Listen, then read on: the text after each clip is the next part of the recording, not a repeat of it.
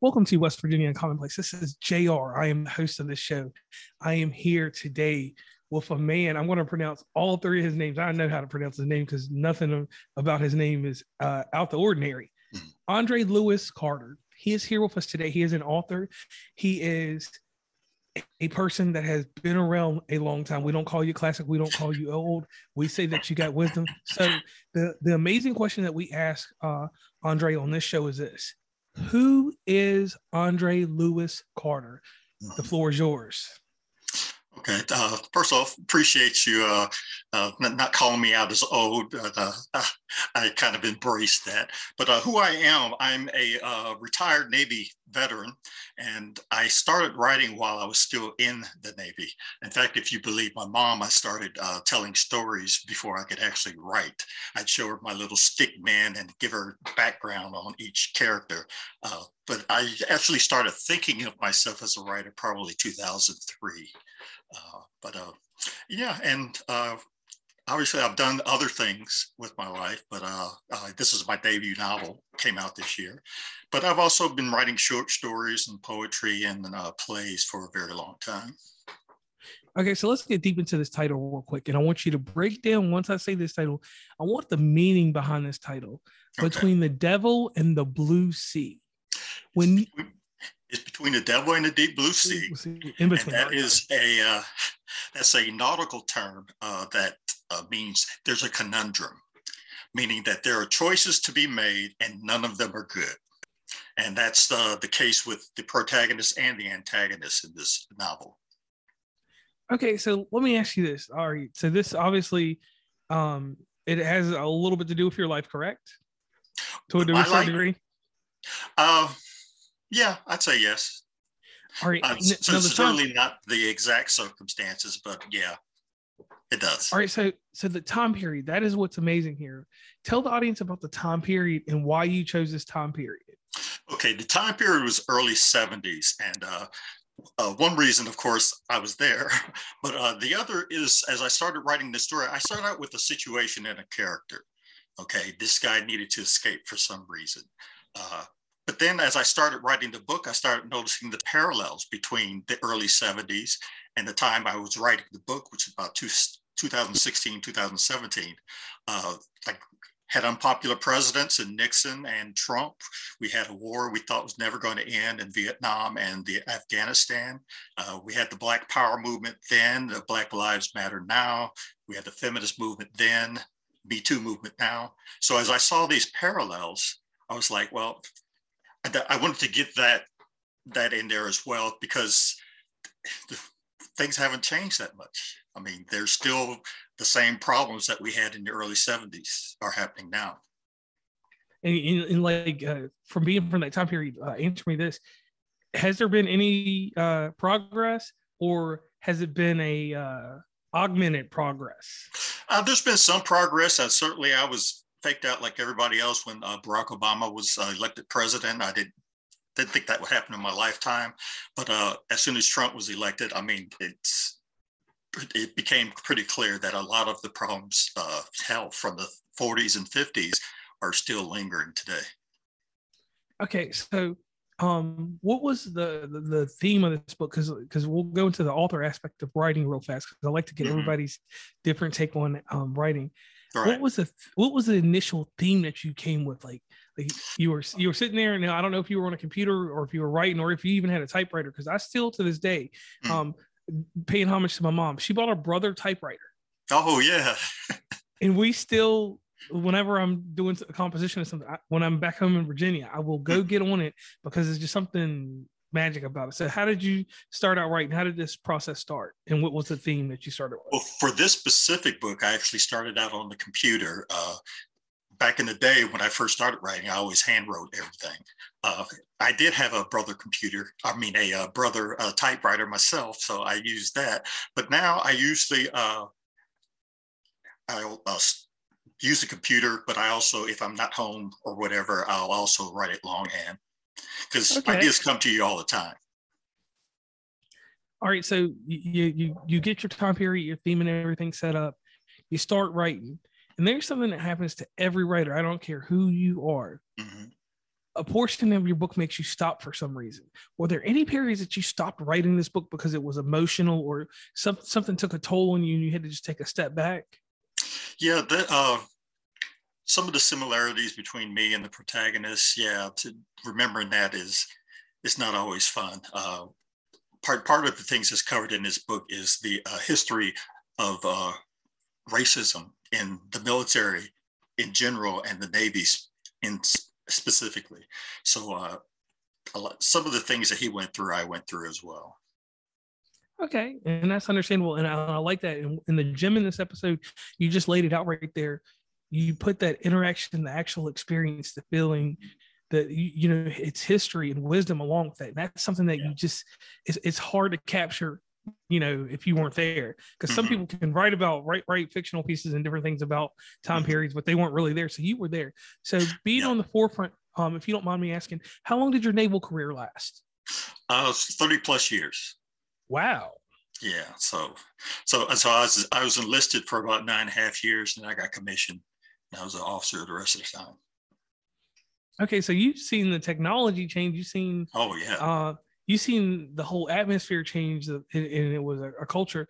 Now in the navy in any branch of military i've been told that you you assimilate to certain uh, things that go on in, in the navy.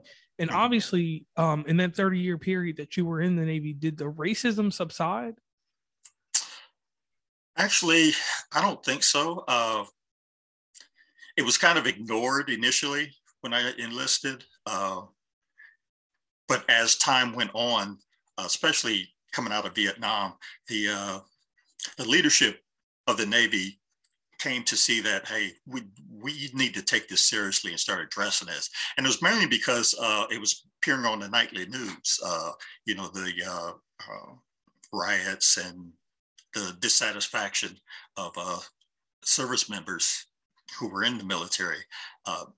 that was on the news nightly, and the thing the Navy finally started to uh, take it seriously and do things like okay. uh like like having sensitivity training and that kind of stuff.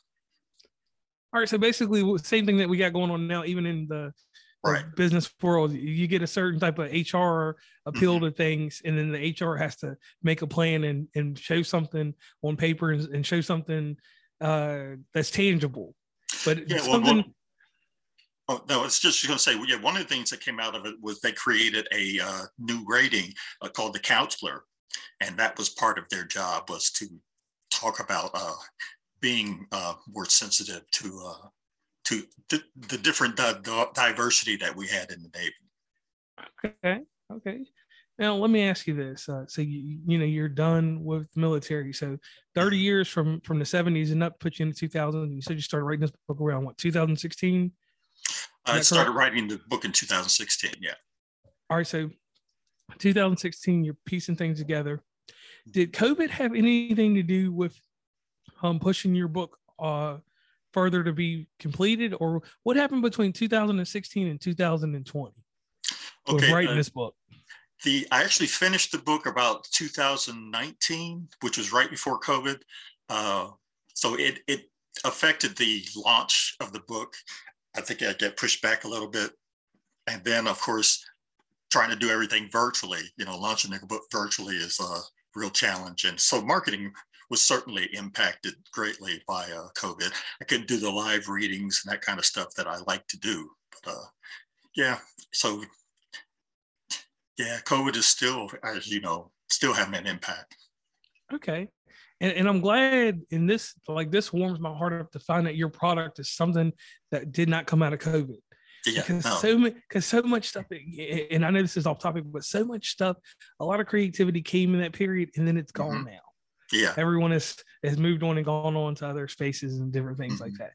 So getting back to the author's perspective in portion in this uh, podcast. So you you hit that writer block at some period, you fix yourself, Mm-hmm. You're getting your you're getting your book into the final stages where you're about to pass it off to people, mm-hmm. um, and using different um, historical facts and different things because you were there. Actually, it's your life. It ain't even facts; it's real life. Mm-hmm. Um, using different naval ships and different things like that. Um, what was your? And this is just uh, part of the book and uh, part of just your personal opinion on this. Mm-hmm. What what what was it like writing about that experience on being on a ship and different things like that mm-hmm. uh, compared to your reality? Because when you're writing it, it's a mm-hmm. it's it's you know it's, it's augmented. You know, it's, it's right. portion of how you feel and then how it was, but it's more of how you feel while you're writing it. So how did that play out?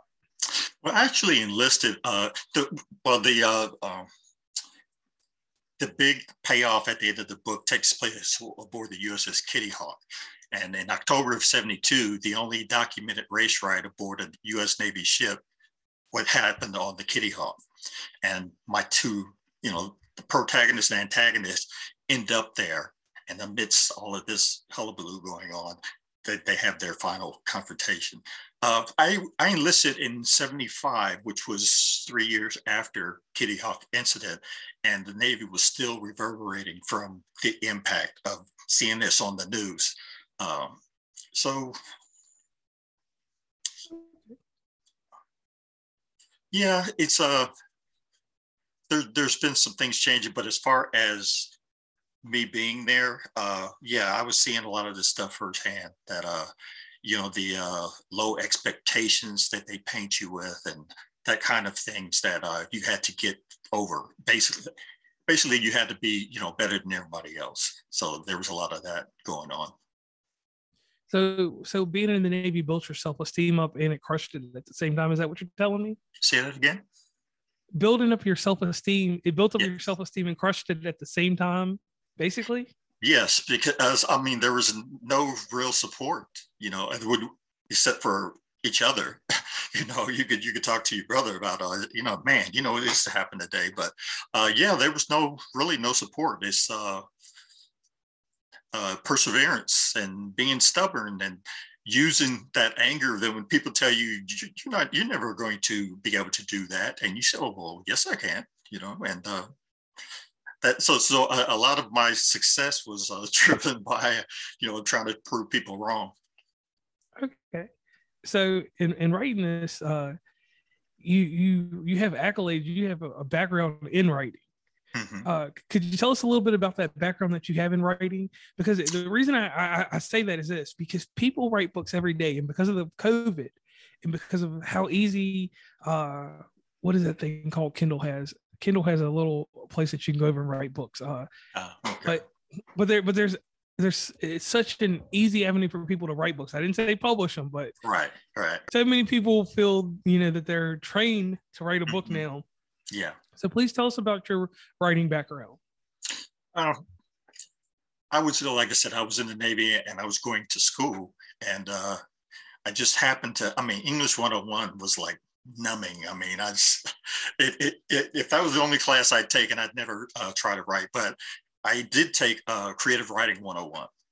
And I was like, wow, well, that's pretty cool, you know. And I just started trying my hand at writing. Uh, initially, it was poetry. That's what I got published first. And then I moved on to uh, uh, plays and then short stories. I've written a couple of screenplays, and it's just, it was fun, you know. And a lot of times in the Navy, I wasn't having a lot of fun. So it was nice to find something to uh, you know, be creative and uh, at least write stories for myself, if not anyone else. Okay, so thank you for letting us know that. And the reason I did that for you guys uh, in the audience uh, that's going to be listening later is this because people that have a background in writing and you go to read their books and different things, it's a different take than what this new age writer is. Mm-hmm. And I've done a, quite a few interviews with these new age writers compared to trained writers to classically trained writers to mm. just people that just call themselves the best selling authors on earth. Mm. So, mm-hmm. you know, it, it's a difference in all that. So, getting back over to the book and getting back over to everything that is Andre Carter. here, here, here we go with this one. So, the book, you wrote it, Mm-hmm. It's time to get it proofread. You go through that process, which that's something that everybody talks about, blah, blah, blah. But we're not going right. to do that here. I want to go to the nitty gritty. Mm-hmm. When you had to give that book to someone to read, to mm-hmm. critique it, how did you go about doing it and how did it feel when you got the critique back? Okay. Uh, first, I, I was blessed to be in a writing community. So there were, other, I, I knew writers who wrote professionally, and I used some of them as my trusted uh, reader. And of course, you know, I had to let my wife read it. Uh, she's also uh, uh she was an educator, uh, so yeah. Uh, basically, people that I knew that were serious readers that uh, that that could give me constructive feedback. Just not that I don't like it, but this didn't work for me. That type of thing. Okay.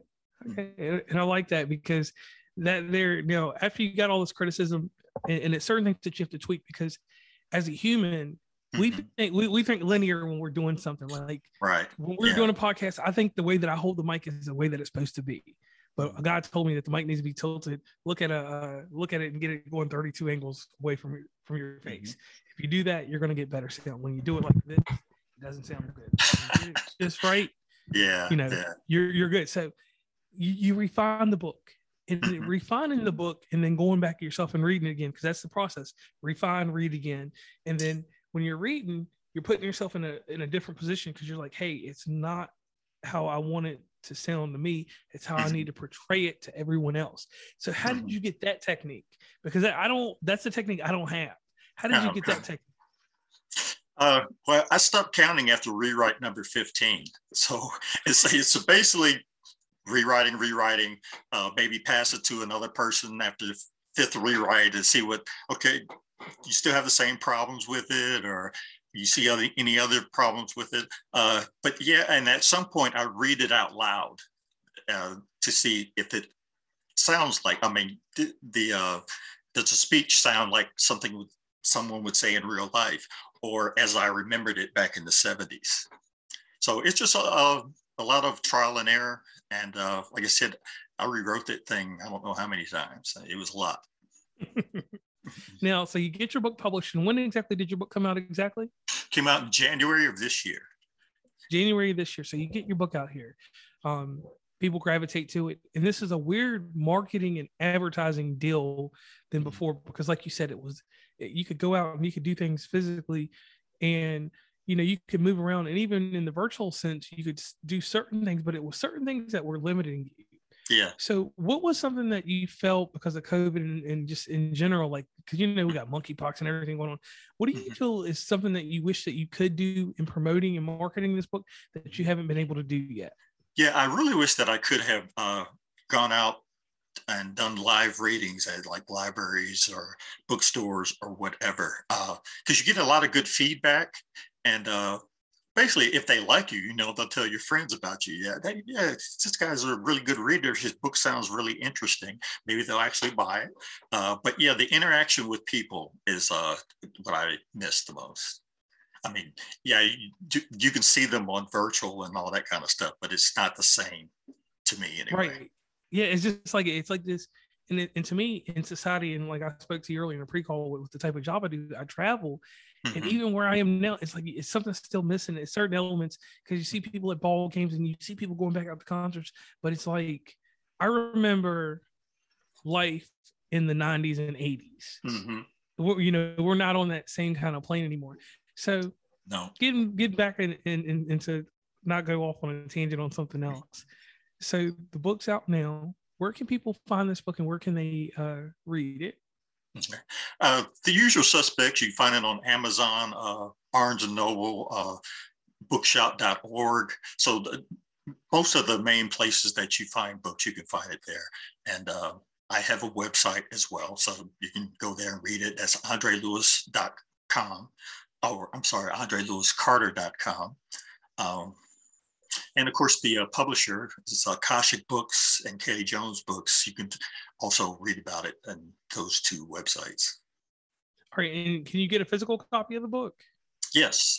Uh, um, like I, I, know my, my local bookstore actually had it, uh, but uh, yeah, so it's most bookstores should have a copy as well. And uh, even my, my library has a copy and uh, that's because I wrote like half of the book in my public library, you know, prior to COVID. So yes. that was that was cool. All right. So one thing I want to do, their audience, and I want to encourage this uh, because this helps out too. Definitely go out and buy the book. But if you are a patron at a library Mm-hmm. If you request a book to come to your library, your library will put money out to get it.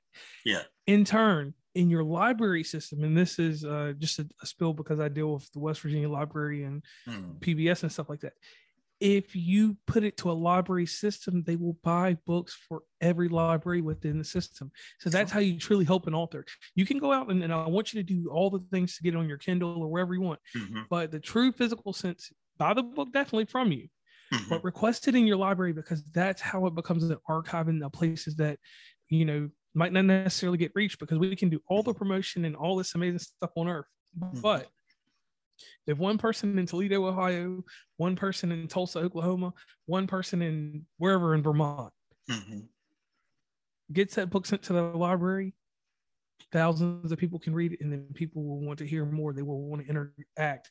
And mm-hmm. the, the the part of uh, marketing that gets lost now is that authors want fan engagement. They want to hear from you. They want that. They need that impulse. Right. Not saying it in like a like in a weird way, but you know, you want that kind of interaction. So definitely uh, reach out. And once again, he did an amazing shameless plug because that's something that we like to do on the show. Mm-hmm. www.andrelewiscarter.com. Yeah. Over there on his website, we're going to sw- swing over there real quick. Over to the website. Um, you will see over there. It says his name at the top and it's got the hyphen uh, or accent mark over Andre. Mm-hmm. Um, home Vicarious Arts about events, contact, and newsletter. And then you can go over to his bio. Mm-hmm. When you go over to his bio, you're going to find out information that even I didn't know, mm-hmm. you know. So once you get that that information from there, you can find mm-hmm. out about a one act play he wrote. Mm-hmm. You can find out more and more about him. You can find out um about uh his life, about the amazing person that took his pictures because he's got some amazing pictures on here. Mm-hmm. Um, he didn't take them himself. No, and and and uh, once you interact with him, then you can get the greatest story on earth. Mm-hmm. And the greatest story on earth beyond his book is the story of his life. Mm-hmm. Um, being married and having someone to deal with you as an author yeah. to to hold your hand through that because that's the support that no one ever talks about on a podcast. Right. So let's yeah. take two seconds and let's just give your wife give your family a big shout out on this. And I and I need to ask a question. We're going to go in depth real real fast, and I'll do that in just a second. But uh, I'm going to ask some questions about the support that you have at home and the support that um, we should all be giving to your book. So. Mm-hmm. Andre, real quick, I pay homage to 2020 News Magazine. It came on TV. It was my, you know, I, I grew up with Tavis Smiley, but that was later on. Yeah. My first bit of news, my first bit of journalistic integrity came from 2020 it would be John Stossel would do some little comedic thing, which that was fine. Diane Sawyer was probably a better interviewer, but Barbara Walters, yeah, she could she could ask questions mm-hmm. that she was like the female Larry King. Mm-hmm. She was she was to me Ted Koppel is the, is the greatest mm-hmm. to me. She is the female Ted Koppel. I mean, yeah. anybody can say Dan Dan Rather or, or Peter Jennings, whatever. Mm-hmm. But just you know, Peter Jennings was just at six o'clock news or whatever, yeah. but or, or world news. So so let's go ahead and get to these personable questions. So now you are on the spot. This is these are your 2020 questions. Are you ready? Yeah. Yeah. Okay, so you wrote this book. This book came out in January. Mm-hmm. We we measure success in different definitive ways. Yeah. I measure success like this. If I'm doing better than what I was doing a year ago, mm-hmm. I am successful if I'm at one level and I move to a new echelon, mm-hmm. I'm doing better. Yeah. I, I don't base it on the financial structures or the idea of a superlative or some type of reward making me feel like I'm better. All right. Yeah. So right now, I need to know how you measure success and how do you feel about your book at this moment? Okay. Uh, as far as being a writer, uh, to me, that's a mindset. You don't, you know, you're the only one who can decide what you are, who you are. So if you decide that you're a writer, you're a writer, whether you're published or not. Uh, but as far as the book, yeah, that is a big milestone for me because uh, I've been publishing short stories and that kind of thing. But uh, actually have a novel that uh, people I don't know think is worthy of publishing, yes, that was uh, that, that, that was a big one for me. Uh, and then the uh, you know the, the love you get back on Instagram and Facebook from people you don't know, uh, and the uh, reviews and Amazon that kind of stuff. Uh, it's it's not that I I was hoping for any of that, but it certainly helps to uh, um, it certainly helps to uh, let you know that it's you're not wasting your time and you're not wasting other people's time. Okay. Now let's get deeper into this. All right. So you you got the book out there. It's been out. It's got it's got eight full months underneath its belt. We can say nine, but we'll just go with eight. Eight full months under its belt. Mm-hmm. You've been out here promoting it. Um, you're out here, you're doing podcasts, you're taking every avenue that makes sense. Yeah. So let's let's just jump off the deep end. if you had a chance to advertise your book mm-hmm. on a billboard, mm. and we're going to say one will be in Portland, Oregon, mm-hmm. one will be in Seattle, we'll put one in anywhere in California. In the mm-hmm. Midwest, the Midwest, since it's so big, I'm not going to pick St. Louis. We're going to just go with Ohio because it's closer to me, but it's the Midwest. Okay. You're going to put one in the Triple C, which is Columbus, Cincinnati, and Cleveland. I don't know if you've ever been to those areas, but yeah, I'm actually from Columbus. Oh wow! Yeah, yeah. Six one four all day long. Yeah, east yeah. side, east side, east side. Are, are you right. from east side? Yeah. Mm-hmm. Are you from east side? Uh, east side. My uh, I grew up mostly uh, in the Linden area. My parents went to East High School. Uh, okay. I, yeah, I grew up in Linden. All right, crazy thing. My mom was born, was raised. Oh. She lived on C- Seymour Avenue. Do you know where that's at? Yeah, I do. Yeah. Yeah. Uh, their last name, just to be funny, their last name was Higgins. It was a bunch of Higgins out there. So a bunch of Higgins. Yes. Higgins and Pinnells. And uh, didn't know a lot of Pinnells, but I knew a lot of Higgins. Yeah, a lot of Higgins. So my mom's from out there. She's about 64. So you never know. But anyway, that, that was a take there. So you you hmm. you, you want you want to advertise a different method what would be the way that you would advertise? Now, I'm gonna get put a filler in here so you can think about this. The one thing I always wanted to do with my podcast to advertise it, I wanted to go back to, to Columbus because that's a place that I love. Mm-hmm. I didn't grow up there, but I spent a lot of my life, the last three years, I've been in Columbus. Okay. I want to live in, I want to live out, outside of Columbus, not in it, but like Canal Winchester, yeah. you know, in, out in the suburbs. Right, but right. I want to go to, I want to go to Polaris Mall and just set up, mm-hmm. put a microphone here, and just talk to people in that area because just it's something about Columbus. It's, it's, it's magical to me. Yeah. I mean, yeah. I'm, I'm trying to tell you just it's something about the city. And I'm not talking about those people over in Hilliard with all that windy stuff. Right. Yeah. It's, it's, it's just something magical. I could set up anywhere. Downtown doesn't matter, even by the library going. Mm-hmm. I would just mm-hmm. want to set up, do a live show, just hear from actual people what they got going on and what makes Columbus probably the best place in Ohio. Y'all yeah. heard me say that. Yeah. I, I, would agree because I've been to Cincinnati. Uh, I haven't been to Cleveland, but Toledo, Cincinnati, that area, and yeah, no, Columbus is, is certainly the best. If you're going to live there, live in Columbus. Yeah. Yeah, no doubt on that. So, how would you advertise different? What would be your way, like just off the deep end? How would you want to advertise this book if you could? Well, I guess uh, taglines. You know, you know, movies have taglines. I'd, I'd give the yes. book a tagline, something like he had to travel 2,000 miles to find himself or something like that. Uh, so, yeah, and that's what I would, and, you know, of course, have the cover up there. Um, okay. And where so, they can find the book. All right. So let's do a little role play. And that's something that we do in this. Hmm. So I'm going to give you something big because obviously we kind of got some things in the same veins with Ohio if you had a chance to do a TED talk and talk about your book, mm. and I'm gonna give you somewhere nice. We're gonna go to Ohio State University. Okay. We're gonna go there, and then I'm gonna get you to come closer to where I live because I live in West Virginia, but I'm closer to Athens, so the University of Ohio. Mm-hmm. Okay. You got these two places. And let's go even further in Ohio. We, we got to go to Cincinnati, and there we don't care about any college in Cleveland. No offense to my Cleveland people that listen. Just you know, Akron's up there, so we'll say Akron's. Yeah, is. yeah. All right, so so you're Zips. going to the, all the yeah the zip. So if you're going to go to all these prestigious u- universities in Ohio, and I know I missed mm-hmm. some Bowling Green and some other stuff, but whatever. Mm-hmm. Um, what would be the expression on your face mm-hmm. in the first line you would tell people during this TED talk about your book and about your life because you've traveled everywhere. Mm-hmm. You know, you grew up in Columbus. Columbus was mm-hmm. tough. Yeah. You won't it won't know. mm-hmm. So what would you say to the audience? Oh, well, first I thank them for coming because you know, you could do anything with your life and uh, coming, going to t- the particular TED Talks. Um, yeah, so I would thank them for that. But then I, I would tell them something about me and uh, what, why I felt writing the book was important. For instance, uh, the in, the incident that happened aboard. Uh, I'm sorry, let me get this. Okay.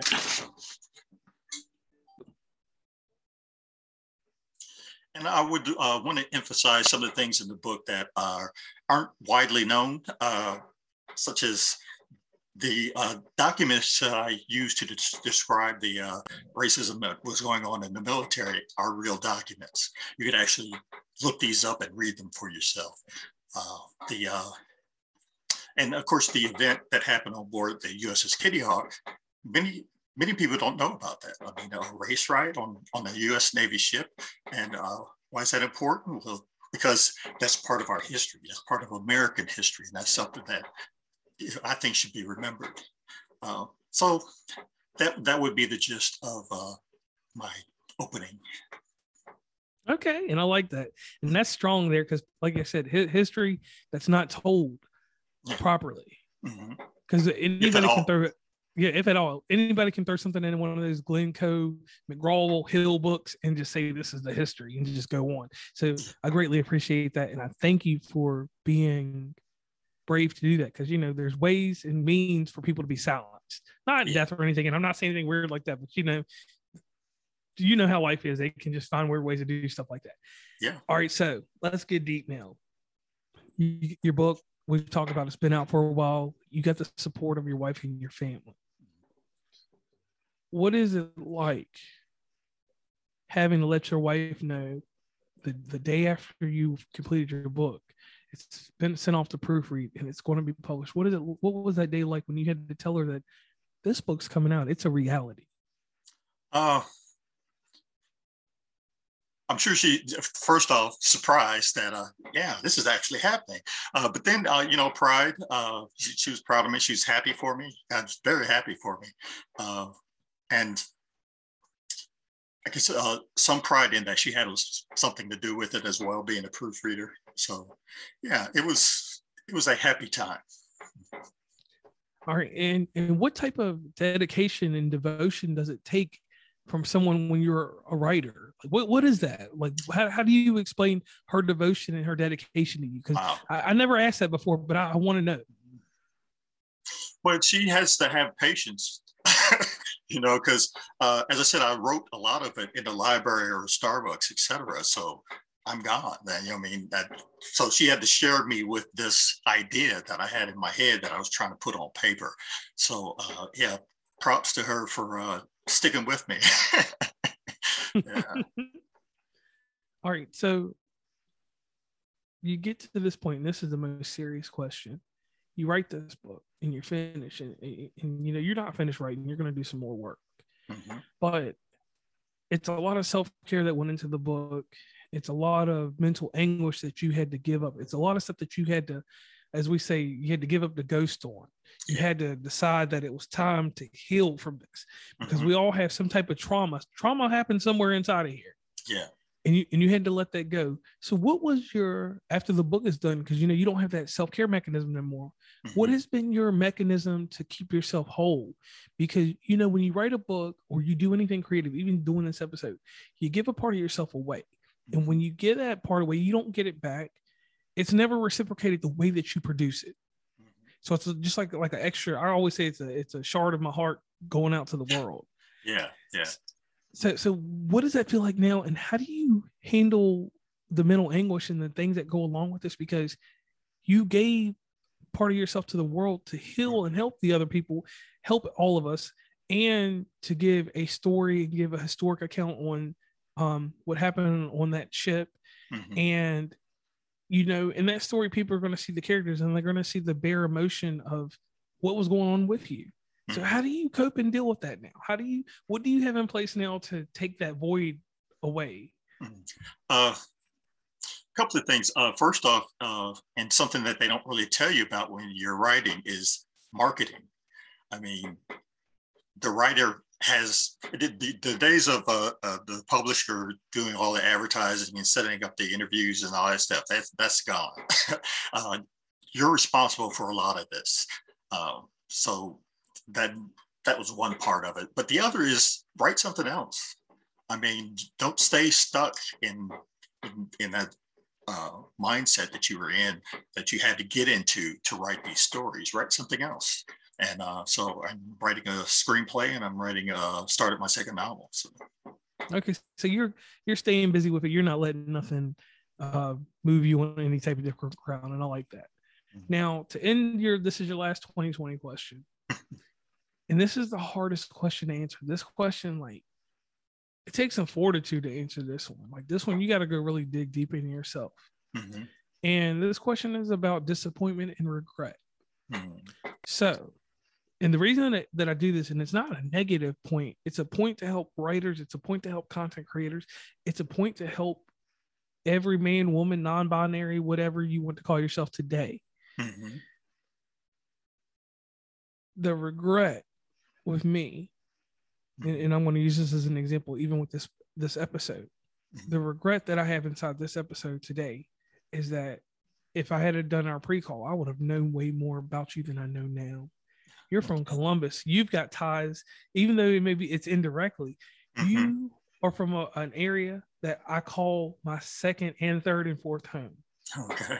My mom is in close relation to you at some point somewhere. Yeah. yeah. Uh, you know, my family is probably somewhere in, in, deeper in times with railroad and different things that went on in Columbus probably back in the day. Mm-hmm. They could have worked side by side. They could have worked, you know, anywhere. Mm-hmm. And that's crazy that there's a connection there. Mm-hmm. So that's my regret. My disappointment is that I should have had better prime questions mm-hmm. to pull this up early on in the interview. I should have pulled it up when I talked to you in that, that few two or three minute pre-call we did before this. Yeah. So you see what I'm saying about the aspect of disappointment mm-hmm. and regret. It's not the fact that it's going to be something that lingers forever. Mm-hmm. But it's just those things that I can look at and I say, in a not positive, but not a negative like that. These are the mm-hmm. things that I made some mistakes on that I that I want to that I wish I could have fixed. I won't be able to now. I can mm-hmm. live with it, and we've had a great episode thus far. Mm-hmm. Those are my regret and disappointment. So the world needs to know this. In writing that book, mm-hmm. finishing it, having it on your coffee table, having it in a stranger's house we won't use Toledo. We'll use Dayton this time. Shout out to everybody in the Air Force. But anyway, mm-hmm. Dayton. So somebody in Dayton has your book right now, mm-hmm. and they're reading it. They like it. They it's part of their life. If they could understand the regret and disappointment you have inside of that now, mm-hmm. what would that be? Okay. Uh, my cousin lives in Dayton, so I'll she, she's read it. Uh, my disappointment would be that I didn't take myself seriously earlier in life. Uh, you know, I'm you can see all the gray hair, and I'm just published my debut novel. So yeah, that's that's the one disappointment. Uh, the one regret is that uh, neither my parents were alive uh, when this when this was published, and I would uh, you know they were there when some of the poetry and the screen or the uh, screenplay and the plays were done. But yeah, the, to have them read the novel would have really, I mean, that would have been, you know, whether they liked it or not, but it, it, it would have really uh, meant a lot to me. Well, let me ask you this, and this is a deeper question. Mm-hmm. Have you made that trip back home to see them and let them know about your book? Since I've since the book's been published, no. Uh, and again, that's because of COVID. I mean, yeah. Yeah, I, I, I have some pre-existing conditions that don't. Uh, it doesn't make a lot of sense to get on planes right now. Right, right, right. Yeah. Yeah. But it, but in spirit though, when that because you know me and you both know this because I, I had uh, my wife pass away or whatever. Um, mm-hmm. so we, me and you know about that light that comes down from the sky. Yeah. When since since that time, you know when they shine some rays of light on you, don't you? Mm-hmm. Yeah. When out there, and you know that they know about this book, and I know you read this book out loud, and yeah. you know they right there with you in spirit, and and you know you know any loved one you lose because I lost my father too. You mm-hmm. know when you know sometimes that shining moment when they're over you, so you know that they know about this book and they're proud of it. Right. Yeah. And and, and, and the thing is, is that inside that book, they're in there somewhere. Oh yeah. Something yeah. something your mom and dad told you, you know, it's there. Mhm. So so so having that, that's not a regret or disappointment because the thing is that they have seen your book. They've been there with you for your book. They've gone everywhere. So so you can scratch that off your list. Mm, okay. Because I, I want to tell I want to tell you that because you really think about it. Uh in the physical, you can keep that. But Mhm. in the spiritual realm and in just your essence and who you are, you Mhm. didn't you can't never see your facial expression because you see the camera, but your face changed a little bit when you started thinking about it. You like, hey, they were here with me. Their arms were around me. Their arms are around me right now as we're speaking. So take that with you to the bank and you know they're there. So definitely can't put that on your regret or disappointment list. I can say this though. The physical sense, yes, I can understand it because things you know you want them to be there, see it. But the Mhm. great and amazing thing about this world is, is you can read out loud and you can pass that along to someone and someone in your family. It's Mhm. close by. It's in Dayton. It ain't that far away. Mhm. They know Yeah. now. Yeah, and I, I've uh, talked to uh, you know my father's sister is still living, so I've uh, she knows about the book and we've talked about it, uh, and then, of course cousins. So yeah, I, I have had feedback from family. I just haven't been able to get there and see them. and in due time, in due time. Mhm. So I'm glad we got that one in there. Now, to wrap this thing up here, Mr. Andre Lewis Carter. Everyone has a mission statement. I have a mission statement. I stole it from a um, poem by Charles Swindoll, which is the attitude poem. Uh, Hmm. Ten percent of you know, ten percent this, ninety percent of what happens, or no, you know what I mean. Um, so like I follow that as my motto. That's my mission statement. I want people to read Attitude by Charles Swindoll, follow it in life. It'll get you way further in life. Mhm. So what is your mission statement? Oh. I try to be true to myself and tell the story that uh, will mean something to people. So I, I'm, I'm not going to be a, a writer. Yeah, I'll never be a romance writer or that kind of thing. I actually want to uh, try and explain the world to people in some way. Now, the first step is uh, the first goal, of course, is to write a good, interesting story.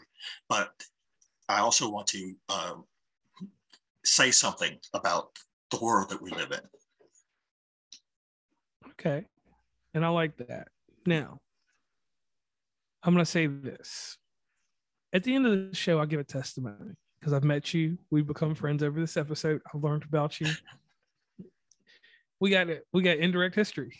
Yeah, yeah. So, so, That's so cool. here's one thing that, so there, here's one thing that I heard the whole time when you were writing Hmm. or talking. I didn't mean writing. You were talking. Um, there's a big adjective and it's a noun at the same time. And it's, yeah, it's a noun sometimes. Integrity. Hmm. You're telling a story, even with fiction involved. You're telling someone else a story too. Yeah. It's things you've seen, it's things that you witnessed, it's things that you were a part of. Mhm. And it's your story, but it's someone else's too. Mhm. Having integrity to tell someone else's story when they're maybe not, they may not be here or just in general. It takes a lot of fortitude. So I want to thank you for that. Next thing I want to do inside this testimony is this being black. We don't we don't like to use race as a, anything or anything like that, but being black in the 70s, Mhm. it's a story that is not told because when I think of the 70s, I'm gonna be 100% honest with you. I think of across 110th Street. Yeah. Yeah. That's what I think of. Mhm. And I don't know why, but I'm gonna Curtis Mayfield, I'm gonna get on that later on.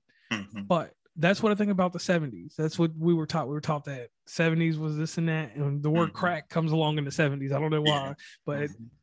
so you don't hear about these gripping stories. You don't hear about that, not from our perspective. Right. You hear about all that, uh, uh, you know, whatever Mhm. went on in the 70s. You know, you hear about the the Burt Reynolds type stuff and all that Yeah. other things that going on like that, but you don't hear our story. Mhm. So I hope one day that this can get turned into a screenplay because we need that in life. I, I like Uh, I like that. Uh, and, and I have to say that one of the books that influenced me was uh, Sam Greenlee's uh, The Spook Who Sat by the Door. And those kinds of stories weren't being told in the 70s, but it's a great book. Uh, it was a great movie too. But uh, yeah, that's that was one of the first literary type novels that I read that was, wow, this, he's actually saying something here and it makes sense. And certainly after I was in the Navy, for a few years. It's like, oh yeah, this is, this was dead on. okay. Now to finish this out, um, being courageous, writing this, allowing your book to come out in the time that it did, mm-hmm. because you had a choice in any matter with doing it. You put it out at the beginning of the new world. This January is the new world that we're living in. Yeah. And it's not the same. Mm-hmm. It's different. It is not a more cautious world, but it's more lackadaisical world. Yeah. And hopefully it'll pick up steam and creative juices will come back. But I want to thank you for bringing art and form that was from before COVID into this generation. It may not seem like much of a feat to you right now, and it may not even like tickle your fathom or anything like that. But just think about this for one second. You could have wrote this in COVID nineteen, and it would have been like every other COVID nineteen material. I had free time to do it, so I just wrote it. But you yeah. didn't. So that right there, that that that just screams a lot to me. Um, then the next thing, support. Knowing that you have support in the world and being a support in the world because I could hear it in how you were talking and how things went on, and then just the structure when you talked about your mom and dad, and your face did a little something different. You might not know, like I said, you're not gonna notice it, but your face did a little something different. So knowing that you're a caring person and stuff like that, that goes a long ways because in this world and day and age, common decency, morals, morality are things that we kind of teeter totter with. Mm. The morals, people just don't have. The morality is this people think that, oh, I don't have to be common. I don't have to be nice. I don't have to be presentable. And when I say presentable, I'm not talking about a norm or nothing like that, being normal. Right. I'm just saying being presentable in what you do. And you're professional and you do that. And you showed in this episode a few different arcs about yourself so people will become more personable and they'll know that there is an authentic you outside of your book because you can hear it, you can see it in the book, mm-hmm. but you're hearing it in the podcast. Okay. So I want to definitely thank you for that. And well, as our send off, go, go ahead. ahead. No, I'm just going to say uh, I really appreciate you having me here. Uh, this has been a good conversation, and uh, I'll I'll definitely be listening uh, in the future. Okay, so to finish this off, I need you to give a special shout out to everybody that was involved in however form or fashion you want, because I know it may be a lot of people to name, but mm-hmm. please give these people their flowers today. Okay. Because the the reality is that sometimes we don't do that, mm-hmm. and it's the minor part that mm-hmm. becomes major when we're gone. Okay. Yeah, uh, certainly uh, Kaylie Jones, who's a uh, fantastic author and editor. Uh, and all, all of my classmates who we, we call ourselves the why nots uh, because why not us, you know, to, as far as publishing goes. Uh, so all of my classmates uh, and certainly family who've given me feedback, uh, my aunt, uh, Verdell, Uncle Arnold, Phillips, both of them. Um, and then, then friends who knew me when I was in the Navy and they read this and they said, "Yeah, I, re- I remember things being like that." Uh, so Ruby, uh, D. Ferguson, uh, man, so many. Billy D. Mm. Wow, yeah, they, there's there's a lot of people. okay, and um, audience www.andrelewiscarter.com. Yeah. Please plug the book real quick. Let them know the name. Know, let them know where they can find it, and let them know how they can interact with you so that they can know more about the person behind the book. Okay, uh, the best way to interact with me is uh, my website. Uh, certainly, if you uh, write the publisher or ask questions of the publisher, they can also contact me. Uh, so, yeah, those are the, the, two main ways. But also, if you leave a uh, a review on Amazon, I mean, I I'll read that and I, I contact you based on that information. Okay. And I like that. And I thank you for that. So, as we end this podcast, I am JR, the host of West Virginia and Commonplace. I have had on this show today Andre Lewis Carter talking about his new book, talking about life, letting you know about the 70s, and letting you know about support. And that's a theme that I want to leave with. Support is a big thing in any community, it doesn't matter black, white, Haitian, immigration, or whatever. Mm-hmm. You have to have support. And then when you have support with something that has a good motive, no ulterior to it, just a good motive. Yeah. A book like this, a book that depicts history, fiction, and all in one one realm. It covers events that people do not talk about and do not acknowledge. Mm-hmm. That is a key thing in society. Everybody's so quick to jump on this digital age of this, this, and that. And instead of embracing reading, no matter if you read it on a telephone, no matter if you read it in a physical form, it's still reading. Keep that. And when you go into this holiday season, you got some free time a little bit before Halloween, right there before while you're making Thanksgiving dinner. It would be amazing for you to get a hold of his book. Take it, read it in any form or fashion. Now, you know, if you need to get it before the holidays, definitely order ahead of time because you know Amazon will not deliver your stuff. But make it a point to to hear out this literary work if you don't read it. It's available on Audible also. Um, so there's many fashions to get this. If you're not the a reader and you just want to hear someone read it back to you, you can go over there also. That's one thing I forgot to drop in there. And on that note, I'm JR and we're signing off. Thanks again for having me. And uh, if you want to hear me read, get the Audible because I'm actually doing the reading. okay. All right, we're out.